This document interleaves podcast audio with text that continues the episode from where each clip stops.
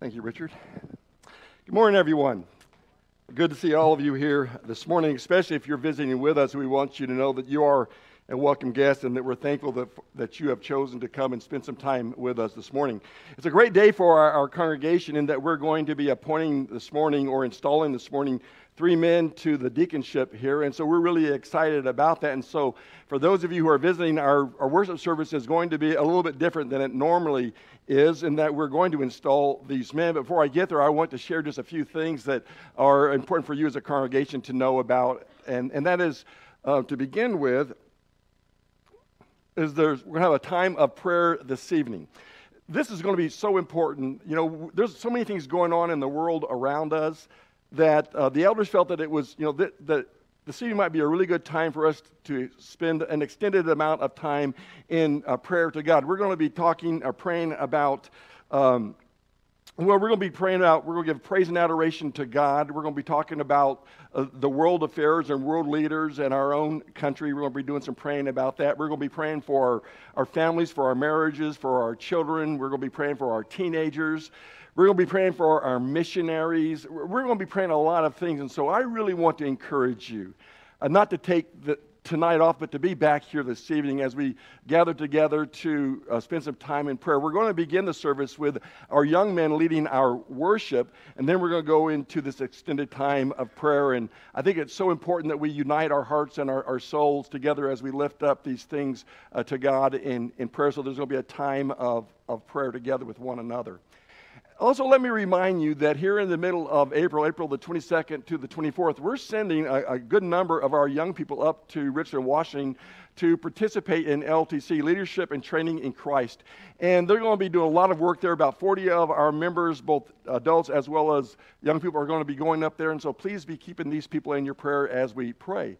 And then let me just tell you as a congregation how uh, proud I am of you, how you so generously gave of a lot of your things that you have. It, it might have been some extra things that you had, but nevertheless, you gave some really good things to the community giveaway yesterday. And we had, listen, we had well over 100 plus people that came through our doors yesterday, and we're able to uh, give of our means freely to them, people who were in need of some of those things, as, as well as we were able to engage some of those folks in the gospel and tell them a little bit about the church. And so we had this community giveaway that was absolutely fabulous and great in many ways.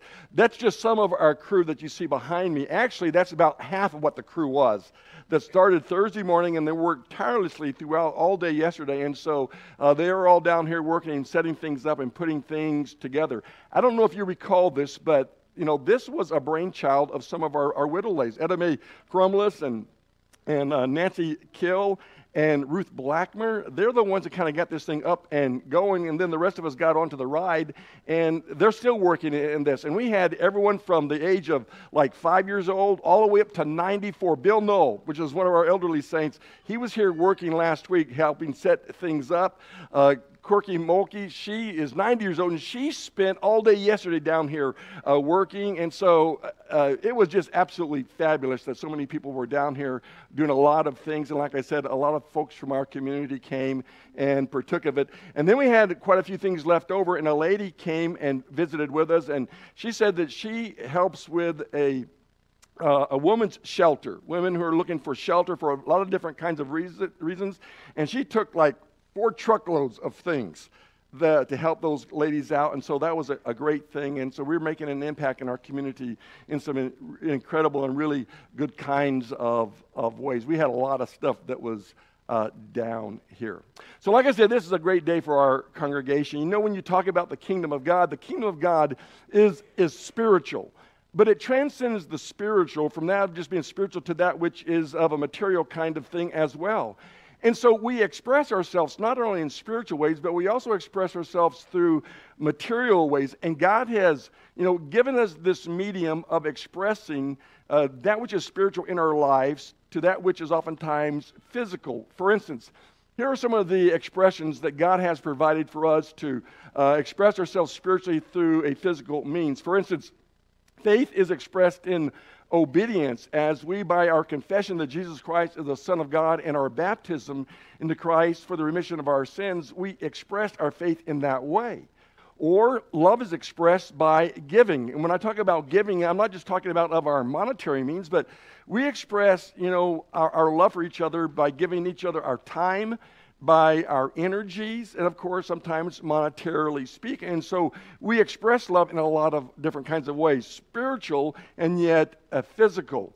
Adoration is expressed in worship. We come together like we did this morning and we lift up our songs to praise of, of God. We spend time around the Lord's table as we remember what Jesus has done for us and the sacrifice of our Father so that He could spend eternity uh, with us. We spent some time of giving of our means, our sacrifice back uh, to God. And then, of course, we uh, talk about God's Word. And so the church is temporal, yes, but it's expressed in material kinds of ways, and that's what the church is about.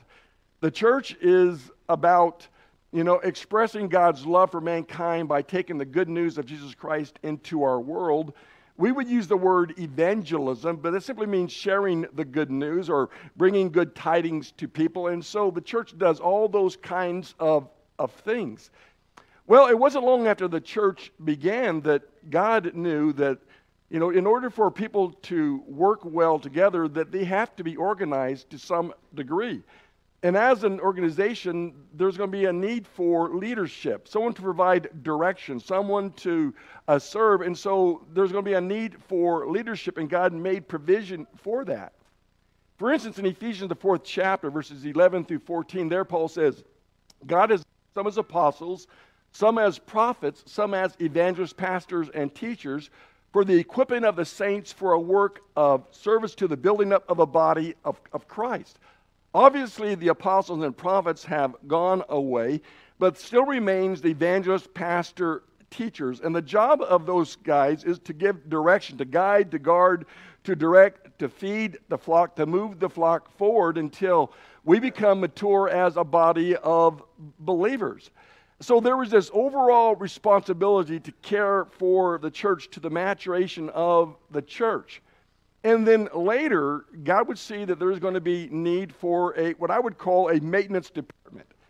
Uh, when I say maintenance department, it simply means that there's going to when you have a body of believers, there's going to be a lot of maintenance that takes place. There's going to be a, a lot of needs that are out there. And so when you look into the scriptures in Acts the sixth chapter, verses one through seven, in that section of scripture, you feel you, you, see the first appointed servants of the church in the history of the church. And then later on, Paul will be talking to his young protege, Timothy, and as he speaks to him, he's going to talk about how the household of God is, is supposed to conduct itself, how it's supposed to act. And part of that has to do with leadership. In one sense, it's talking about the leadership of the elders, the overseers, also known as presbyters or, or shepherds, but it also has to do with those who are going to be servants, the maintenance department, those who are going to be serving the body of believers. And so in 1 Timothy 3, verses 8 through 13, he lays out before us the qualifications of those men so that we can look out from among us and look for these quality men who have qualifications to meet some of the spiritual as well as the physical needs of the body of believers. So you've heard me say already a number of times the maintenance department. And so let's begin there. Let's, let me talk to you a little bit about the work of a servant and how it fits into this idea of a, a maintenance department. If you go back to the very beginning of the church, the inception of the church on the day of Pentecost, the day of Pentecost was day one of the church, and Peter rose up and he preached the, the first gospel sermon. And as a response to that sermon that he preached, over 3,000 people responded and they, and they were baptized into Christ for the remission of their sins. And it says that God added them. And so they were being added to the church. And so the church starts off really quick. As you get down to verse 47, it says that the Lord was adding to their number day by day those who were being saved. And so that first 3,000, it didn't end there. They continued to grow in that church in Jerusalem until finally you come to around Acts, the sixth chapter, where it says, And the body was increasing in number. You have well over 5,000 Christians who are in Jerusalem. When you have that many people, you have lots of, of needs that are, are there. And so in Acts, the sixth chapter, verses 1 through 7, I'm not going to read it because later on, Art Clark is going to come and, share that with us. But in Acts, the sixth chapter, verses 1 through 7, and, and a, a, a need arose. When you have a congregation that is growing that rapidly, needs are going to just naturally arise because of, of that fact. And so, when anytime a church grows, needs come along with that, and the church in Jerusalem is no exception to that fact.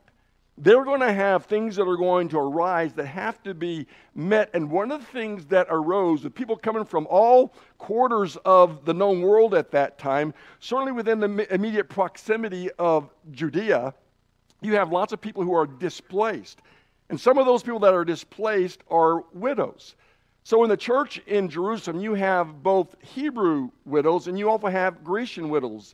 Um, these Grecian widows are those who are probably proselytes. They have become Jews by, uh, by you know, initiation into the Jewish faith, but they're feeling as though that they are being neglected when the serving of the tables is, is happening. And so the apostles reckon that's more than they could possibly do. And so they tell the membership to choose from among themselves men who are full of the Holy Spirit and full of wisdom, and appoint them, or at least decide who those seven men are going to be that are going to serve tables. And so that's the first mention of a specific need within the, the first century uh, church. And in this case, it's a physical need that is there. And so their work was in contrast with that of the apostles. The apostles decided that they're going to maintain that which is essential to who they are as apostles. So they said, listen, we're not going to serve tables. We're going to give ourselves to the ministry of the word and to prayer. But there are these needs that are out there, and so we need some people to do so. And so they chose from among themselves seven men full of the Holy Spirit and wisdom, men that they could trust and they bring them to the apostles to delegate and to lay hands upon these men to carry out that work that is put before, before them. So the apostles recognize something, and what they recognize is that they can't do it all, that they will retain that which is essential to them, and they'll delegate the rest of responsibility to others who will meet the needs of the body. And so this becomes, in a sense, the first um, uh, model for leadership called deacons. They're called servants who are going to serve the, the, the church there. So that becomes a model for that which will soon come down the line. So then you come to the church itself, that which was we are a part of, that it began back in the first century and then extends now here to the 21st uh, century. So today we appoint elders. And when we appoint elders or install elders, they have a responsibility, and that is to oversee the flock. They are to feed the flock. That is to make sure that they're nourished with the word, that they are to protect the flock from false teaching and sometimes even from ourselves. They're to give direction to the flock. They are to chart the way for the body of Christ. And in particular, this the Linder congregation, we have eight men who are in that position as shepherds over our congregation, which we're very blessed with. Ultimately, they're responsible for the spiritual and physical well being of the Linder Road congregation. But like the apostles, the elders here, of which I am one of them, the elders, you know, we look out among uh, our congregation and we say to ourselves, selves, these are a lot of people here men, women, and children are like 470 of us. And so, how do we take care of all the needs that are there? How do we divide ourselves up eight different ways? And the answer to that is, is that it's almost impossible to do so. And so, we have deacons that, by God's wisdom and by divine appointment, He has showed us a way that we can provide someone to meet those needs. And so, you have the appointment of servants in the church today. So the appointment of, of, of, servants, which we favorably refer to as deacons, it comes from the Greek word diakonos, which means to minister or to serve. They become a part of the church leadership. And so you begin with the apostles, you have servants, and eventually Paul is going to start uh, appointing apostles, and others are going to appoint, I'm sorry, appoint elders. Elders are, like I said, are, are also called overseers. They're called bishops, presbyters, uh, shepherds. Those are all be biblical terms, and if we had time, I could go down through the words episkopos and presbyteros and poimen and all those words, but I bore you to, bore you to death. We don't have time to do that. But, you know, that's their role to guide, guard, and direct and, and take care of the congregation. But then you have deacons, and deacons are going to be those who are going to be in the maintenance department, for lack of a better word. They're going to serve us as a congregation in the manifold ways that are there. And we know that they had both elders and deacons in the church because of various um, parts of the scriptures. For instance, in Philippians, the first chapter and verse 1, Paul begins the letter or the epistle by writing to the saints who are in Philippi, and he mentions specifically the overseers and the deacons. Later, Paul is going to be writing to his young protege, Timothy, who is the evangelist in the church at Ephesus. And in the church of Ephesus, as I've already mentioned, he's going to speak to him about how the household of God is to conduct itself. And one of the areas is going to be that of leadership. So he gives the qualifications of the elders, beginning in verse 1 of 1 uh, Timothy 3 and going all the way up to verse, uh, verse 7. And then you have the deacons from verses 8 down through verse 13. And so what I'm saying to you is that in the first century church, you have a mature congregation in Philippi, and you have a mature congregation in Ephesus, and they have elders, and they have deacons, and they have evangelists that are on board there. But like the apostles and those first, uh, those first servants in Acts 6, there is a contrast. They are both servants and both leaders, but they are different in function. And it's the same way when you talk about the elders. The elders are to guide, to guard, to, to, to direct, to protect, to feed, and so forth. And in my estimation, being an elder carries in a, a, tremendous amount of responsibility in taking care of the welfare of the church.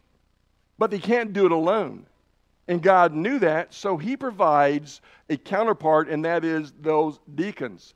And so this is the ministry of deacons or servants. That's where that comes in, and their function, like that of the first servants in Acts 6, is to help the elders retain that which is essential to them to shepherd the flock, and then they become the servants or those who are going to serve the flocks or serve the tables, as it were. And in our congregation, we have well over probably 20, maybe 30 different kinds of ministries. I was talking to my wife Laura yesterday, and I said to her, You know, when it comes to the, to the church, there are so many moving parts.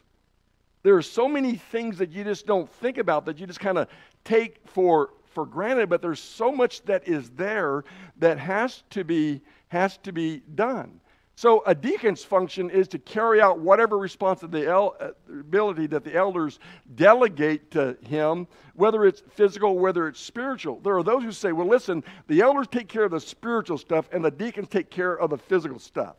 And I just don't agree with that because the elders oftentimes take, take, uh, take care of a lot of physical things as well as spiritual things. And elders delegate a lot of spiritual matters to deacons as well as physical uh, matters. So, what deacons do is they help the elders efficient, to, to be efficient and to effectively tend the flock, while they, on the other hand, they take care of a lot of the tasks. I was going to say menial tasks, but there's nothing menial about being a deacon. I was looking at, you know, here last week as I was putting together our, our ordination ceremony or our ordination or installation process and sharing with you, I was looking at past. Man, we've had a lot of deacons in our congregation.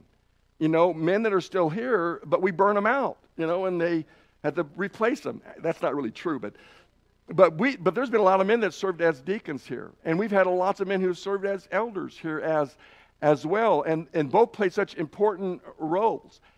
The reason why I think that deacons not, do more than just the physical things is that I think by divine providence, God knew that there were going to need to be quality men who are going to serve that are very trustworthy men, and that's why they have qualifications to serve as deacons because they're not only going to deal with physical things, they're going to deal with a lot of spiritual things as well just a, a, list of them very quickly, and this is by no means extensive. There, it goes far beyond that. But we must not neglect our widows or those who are in need, such as benevolence, or those who are weak, who are losing strength. We need people to, to work with those. We must not neglect our missionaries or our local outreach to this community. We must not neglect our, our worship. There's a lot that goes into a worship uh, period or assembly.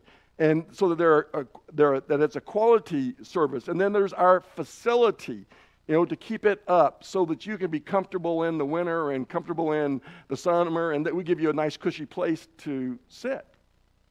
Uh, we must not neglect our, our youth and the needs of our young families. We must not neglect our personal and spiritual growth as individual members of Christ's body. We must not neglect the education of the, the body. You know, we have deacons who serve over every one of these areas that I just mentioned and, and much, much more. That of fellowship, 15 to 18 ministries or, or more are out there that have to be maintained within our congregation. So you have elders that are trying to watch after the flock, but we can't be everywhere and every place at the same time. And so, like I said, providentially, I think God has established the role of a deacon or a servant in the congregation that is qualified to serve the uh, congr- congregation. And so, together as a congregation and as the elders, we have placed before you uh, three men to be new deacons, to be new servants. We identified a number of needs that we have. And so, Adam Clark and Steve Zeller and, and Perry Pruitt uh, we asked if they would serve, and they said, We would love to serve. And then we put your names before them. And since there's been no objective biblical reason for why they can't serve, we're, we're going to install them today alongside these other 12 men Joe Bongiorno, Stan Durfee, Dave Hornsby, Bud F. Tinky, uh, Richard Jewell, Mike Kish, Ed Kloppenstein, Mike, uh, John McCarthy, Eric Neville, Alex Payton, Joel uh, Seagraves, and Lance Wheeler. Those guys are all presently serving in various roles, and we're just adding uh, Adam and Steve and Perry uh, to that uh, list. And so, what we're going to do as we begin this process is that um, Art Clark is going to come forward and share with you some of the qualifications of the deacons. You have like five minutes to do that, and, and Art, and actually, you take whatever time you want. Uh, but and then uh, John Mendiola, one of our other elders, Art is one of our elders, but John Mendiola is going to come and he's going to share with you, or he's going to charge these new deacons with their responsibility. And then following him, we'll have some prayer, and then we'll just go from there. Okay. So, uh, Art, the floor is yours. Now that Richard's finished the introduction to the sermon.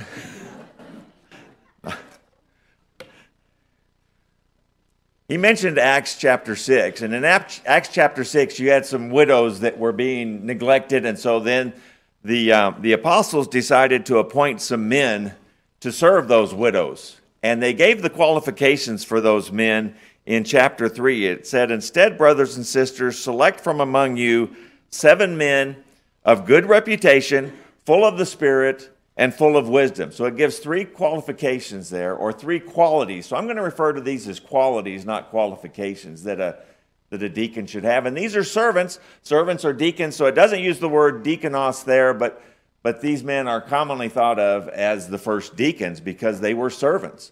And I might point out that all of your elders here, we are servants. We all have a servant heart. And what we look for in deacons are men with servant hearts. So um, then uh, Paul goes on to explain to Timothy in 1 Timothy chapter 3 the qualities of a deacon as he is appointing deacons in the church in Ephesus. And so, um, as it was said in Acts, one of the qualities was they had to be men of good reputation. Well, then Paul expounds on that in 1 Timothy when he says they are to be proven. So to be good of a good reputation, they have to be proven. Are you a faithful servant right where you are? Only then can God give you more responsibility. So you have to prove yourself first. And I might point out, Joseph was a servant in Egypt for 13 years before he went on to, to take the role of second uh, in command in Egypt. Um, Moses you know, took care of sheep and raised his family for 40 years before God sent him to Egypt to free his people. So he served a bunch of sheep and showed that he could raise a family before God sent him on to Egypt to, to free his people. Joshua was Moses' servant before he became the leader and succeeded him in leading the people. David was tending his father's sheep when he was called to be the king of Israel. So we all, you know, as leaders, we start off as, as these servants. And so I would, I would encourage all these men to aspire to become, to become more. And, you know, even as deacons, they are, are leaders in this congregation in a lot of these ministries. So uh, we really are encouraged to have them as part of our congregation. Um, as part of our, not as part of, of the, the group of deacons.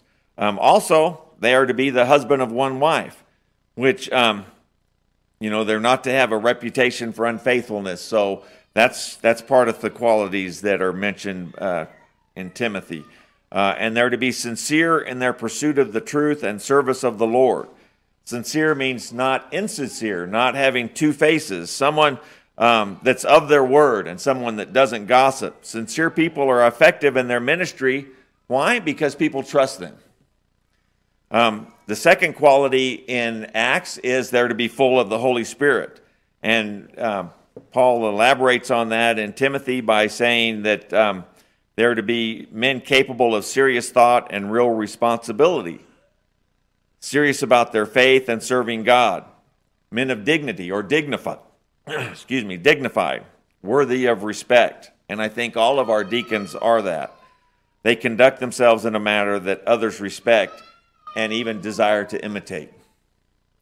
Not given to drunkenness. The Spirit should control them, not alcohol. And not greedy for money. Greed leads to dishonesty.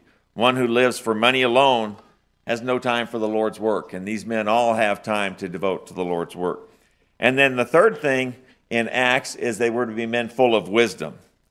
And in 1 Timothy it says, knowing God's truth and living it, or holding to the mystery of the faith.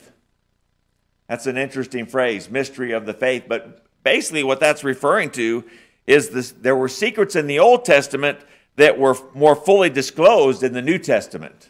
And so that was the mysteries of the faith that they're, they're holding on to.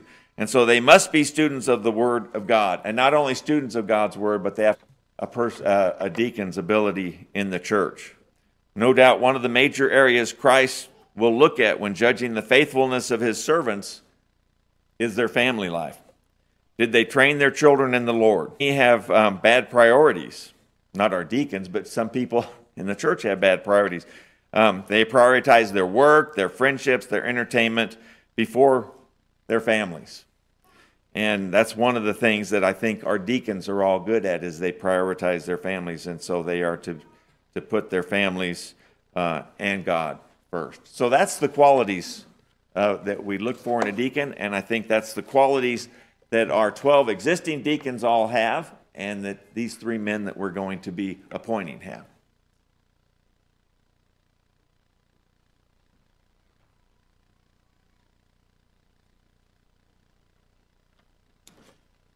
First and foremost, thank you so much to the existing elders I get to serve with, but also to the existing deacons as well. This is a special day for those three that are being installed, but it's also a special day for this congregation as we have. You are accepting the responsibility that comes with being formally recognized as a deacon here as we assemble as God's children at the Linder Road Church. You have been chosen according to guidelines that were given by the Holy Spirit.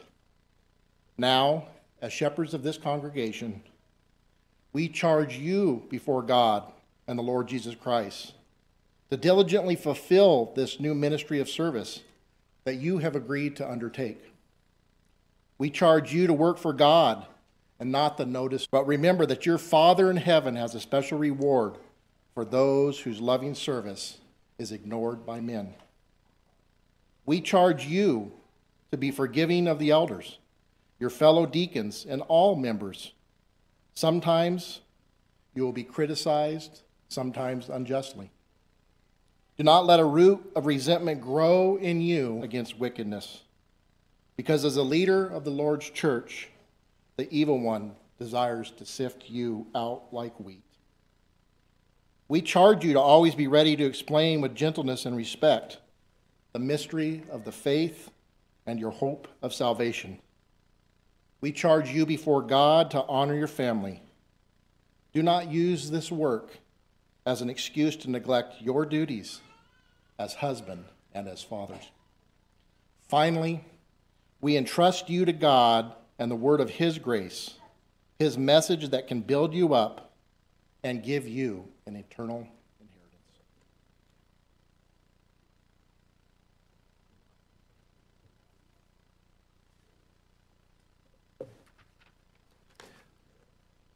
Well, as Brother Art and John have shared with us, we see the responsibility of a deacon is an awesome task. But let's talk about us for a minute. We must remember the responsibility of every Christian as a member of the Lord's body, the church, is also an awesome task. These men and, and those who are, are serving currently have volunteered to lead and to be held accountable in a public way. That's to be commended, and we thank them for that, but we all have work to do. In Jeremiah 1 5, God speaks to his prophet there. He says, Before I formed you in the womb, I knew you. And before you were born, I consecrated you. You don't have to be a prophet to be known by God. You don't have to be a prophet for Him to consecrate you to service. God has given us all talents and gifts. Sometimes we think of them as that's just something that comes naturally to me. I'm good with numbers, I'm good with languages, I can talk to people. Those are talents given to us by God, and we know that Jesus has told us we need to use those talents and not just let them die on the vine. We've got to develop those. Paul goes on to expand this in Romans 12, and he talks about the church body being like the human body. Everybody has a different work to do, and it all functions differently. Giveaway yesterday, but you saw in the photos just how wonderful that was. It was a beautiful thing to see everybody coming together using their talents, and not everybody can do the same things. Um, you had people out there with high energy flashing the signs out there so they could know we're here, know where to come. You had people serving coffee and food. You had uh, other people lifting heavy things. But you had other people reaching out to people. And they've got that way that they can break down barriers and make a connection. And that was a beautiful thing to see also. And those who work hard among you, who lead you in the Lord and teach you respect them with a very special love because of the work that they do. When you try to think about how, how do we put that into motion, what Paul admonishes us to do, I think we could say if we appreciate them and honor them, we encourage them with words. So these people that are serving, make sure you let them know you do appreciate them. Let them know you see the work that they're doing and the time that they're investing, and let them know about that.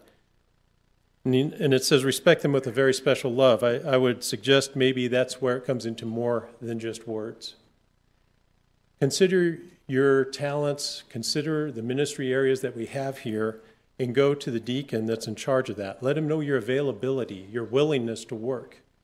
Let him know your capabilities, what the talents are that God has given you. But maybe even more importantly, let him know your passion, let him know your vision for what you see about the work that can be done in that area and how we can glorify God with that. And lastly, pray for them regularly. That's something that as leaders we all could use. We all covet your prayers from the body, uh, going to God on our behalf, asking for strength and wisdom for us. And our brother Wendell is going to come forward, and we'll do that just now.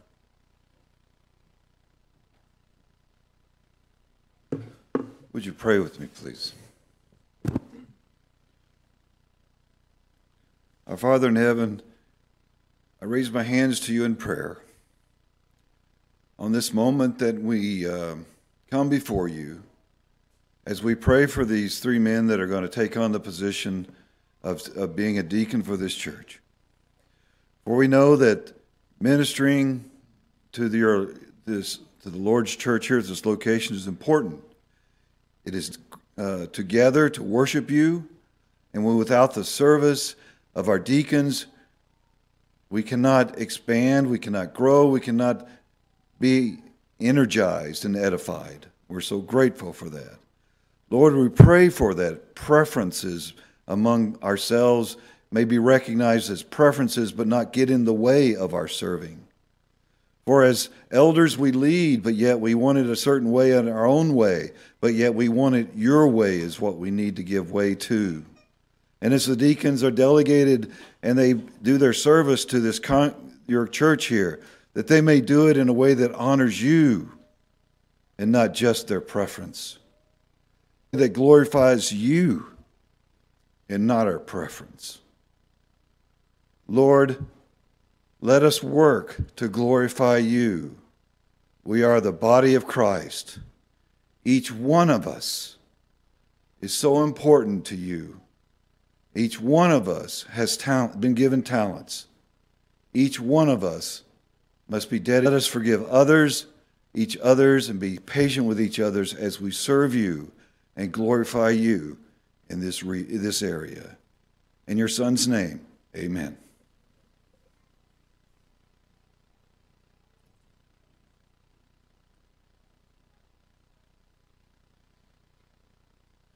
Going to introduce me and say, well, Dave's got a few things to say, but Dave only has a few things to say to build upon what Dana just said.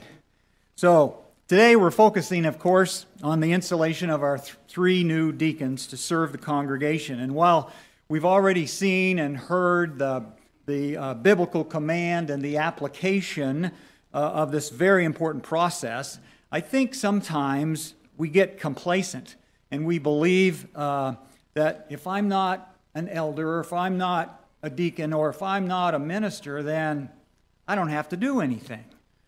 And I want to hopefully say, put that thought out of your mind. That is not a biblical thought because I believe that the Bible teaches us that every one of us has a duty to serve whenever our abilities um, and the opportunities present themselves. So, Turn your Bibles, uh, if you would, turn your Bibles to Galatians chapter 5. Galatians chapter 5. Um, we're going to be looking at verse 13 in just a second. Let me just set the foundation of this, of this letter uh, that Paul has written to the Galatian churches. They have, those churches have reverted back to a worldly way of thinking. Uh, they've reverted back and replaced what they knew to be true and correct and the right thing to do to sinful ways again and thinking in a sinful way. Look at verse 13 now, if you would. It says, For you were called to freedom, brothers. Only do not use your freedom as an opportunity for the flesh, but through love serve one another. The verse, I think, carries with it the idea of loving one another. If we love each other, then we'll want to serve each other as much as we possibly can. Remember the words of Jesus, very uh, common verse. Uh, you'll remember this John 13 34. A new commandment I give you that you love one another, even as I have loved you, that you love one another. And again, another really familiar verse, uh, Matthew 22, verses 30 through 37 through 39. This, uh, the, the content here, uh, context, is the Sadducees are challenging Jesus. And a lawyer for the Sadducees comes up and says, Hey, um, What's the greatest command? What's the greatest commandment? Here's what Jesus says You shall love the Lord your God with all your heart, with all your mind, with all your soul. This is the greatest and most foremost commandment. But the second is like this You shall love your neighbor as yourself. And finally, Jesus provides us with the perfect example of what it really means to be a servant in John chapter 13. And if you were in class this morning, you know that Brother Shelby covered this already, and there's no way for me to improve upon what Shelby did and explain that verse. Well, let me just highlight what I think it says. Uh, this is uh, John 13. We're going to look at verse 13 through 15.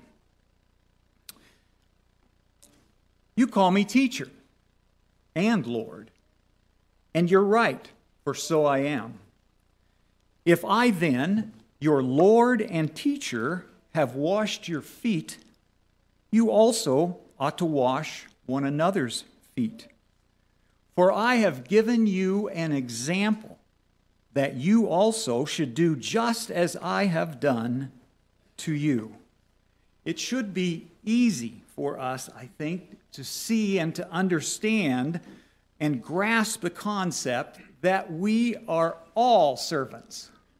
Not just deacons, not just elders, not just ministers.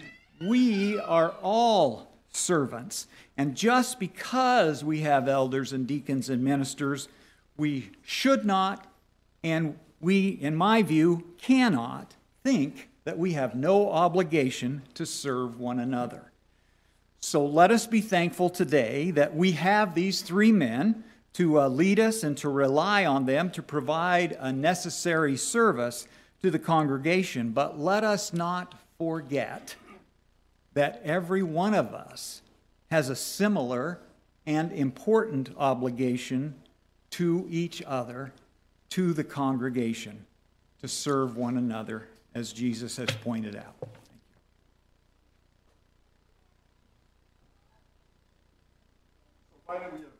the, the installation uh, of these three men. But before we begin the process, I would like to take just a few moments to recognize some important people to our congregation. I'd first like to invite all of our elders, if you guys would come up here and stand behind the, the table here, that would be appreciated. So,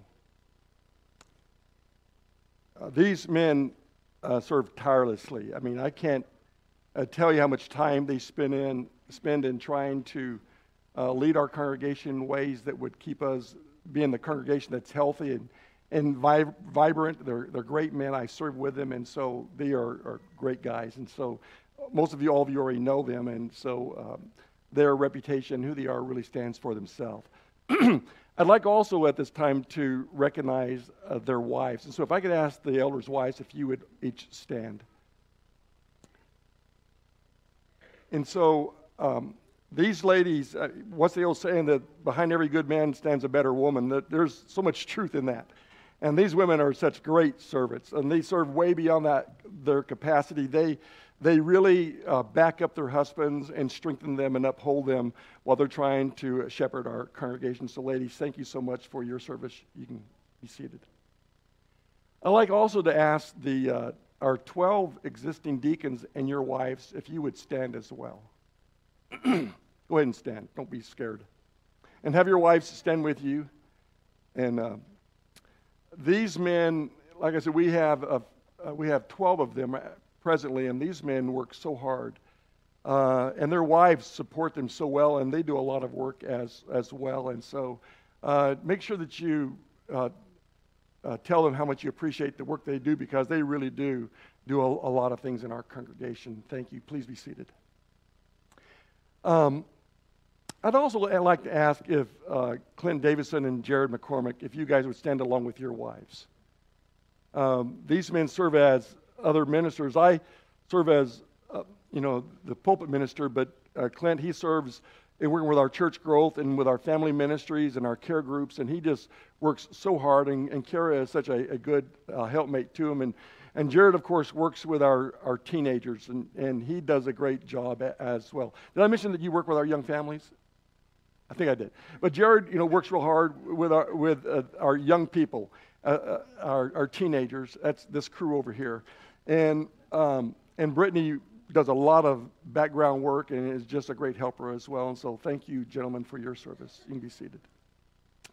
Finally, I'd like to invite the three men that we're going to in, in, install this morning. So, Adam Clark, if you'll come forward. His wife, Ashley, is at home with Finn, their little one. He's sick, and so she had to stay home. But so, Adam Clark, Steve, and Joel Zeller, if you would come uh, forward. And then Perry uh, and Wendy, Pruitt, would you guys come forward? And you guys need to stand right here.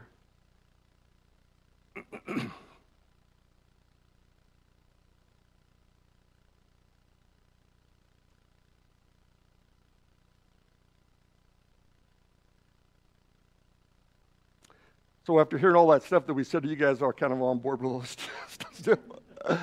I know you are. But before uh, we complete install, I, I have a couple questions that I'm going to ask both of the congregation and then to uh, Perry and Stephen and Adam. So let's begin by your part as a congregation. Would you all please stand for just a moment, please?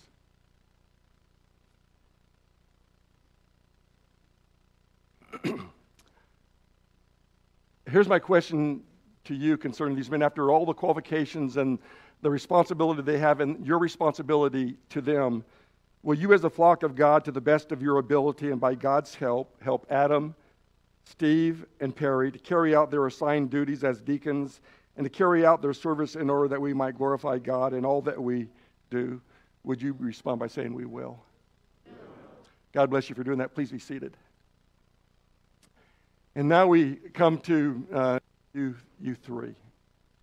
Um, Adam, Steve, and, and, and Perry, do you accept the responsibility and duties of serving this congregation by word, example, and deed to ensure that the flock here at Linder Road remains spiritually healthy, vibrant, and active, and giving glory to God to the best of your abilities and by God's help?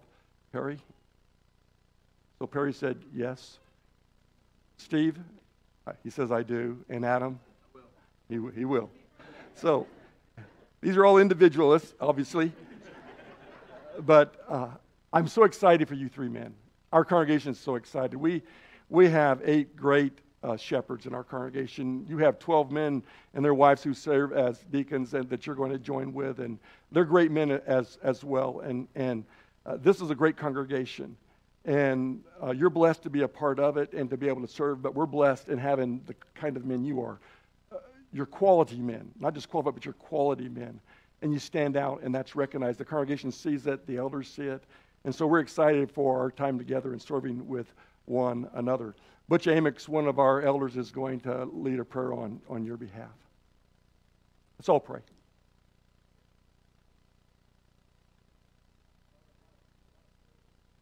Blessing it is uh, this morning for this special event. For these, uh, these three men and their wives that uh, have taken on additional responsibilities and additional services within this congregation. Father, we're thankful for your word, and we're thankful that your word clearly defines here in uh, 1 Timothy chapter 3 what the qualifications are, as Art said, the qualities of these men are.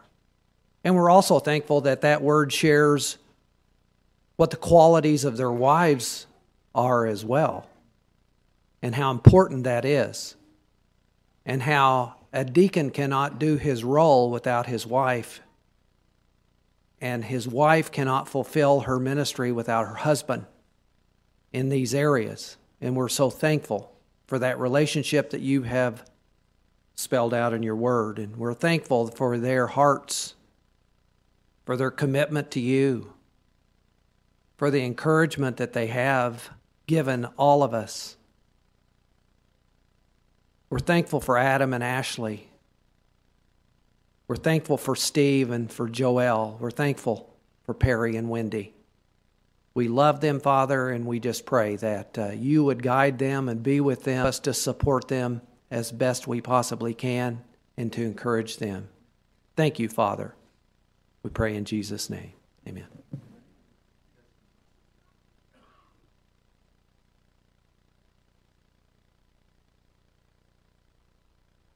we don't they don't normally, have even near this many qualified men but if you counted up the numbers we have eight deacons 15 i'm sorry eight elders 15 deacons uh, two ministers. I do double duty so three ministers. Uh, if you were to put it all together that's 25 men from our congregation that serve in leadership capacity. Along with their wives that's 50 people in our congregation. I mean that's incredible when you think about how god has blessed Linder Road, not only is he blessed, but I think he expects much of us as a congregation, not only from the leadership, but from the body of believers as, as well. So that's the installation. We're happy about that. We would be remiss if we didn't give opportunity for someone to uh, respond if they feel the need to the gospel. And so traditionally, we always sing a, an invitation song, and that gives opportunity for a person if you need to respond because you have decided to be obedient to the gospel or maybe there's a need that you have in your life that you want to show that you'd like us to pray for. This would be a great opportunity for you to do so. So if you would stand, we're going to sing a song. If you need to respond at that time, that would be great.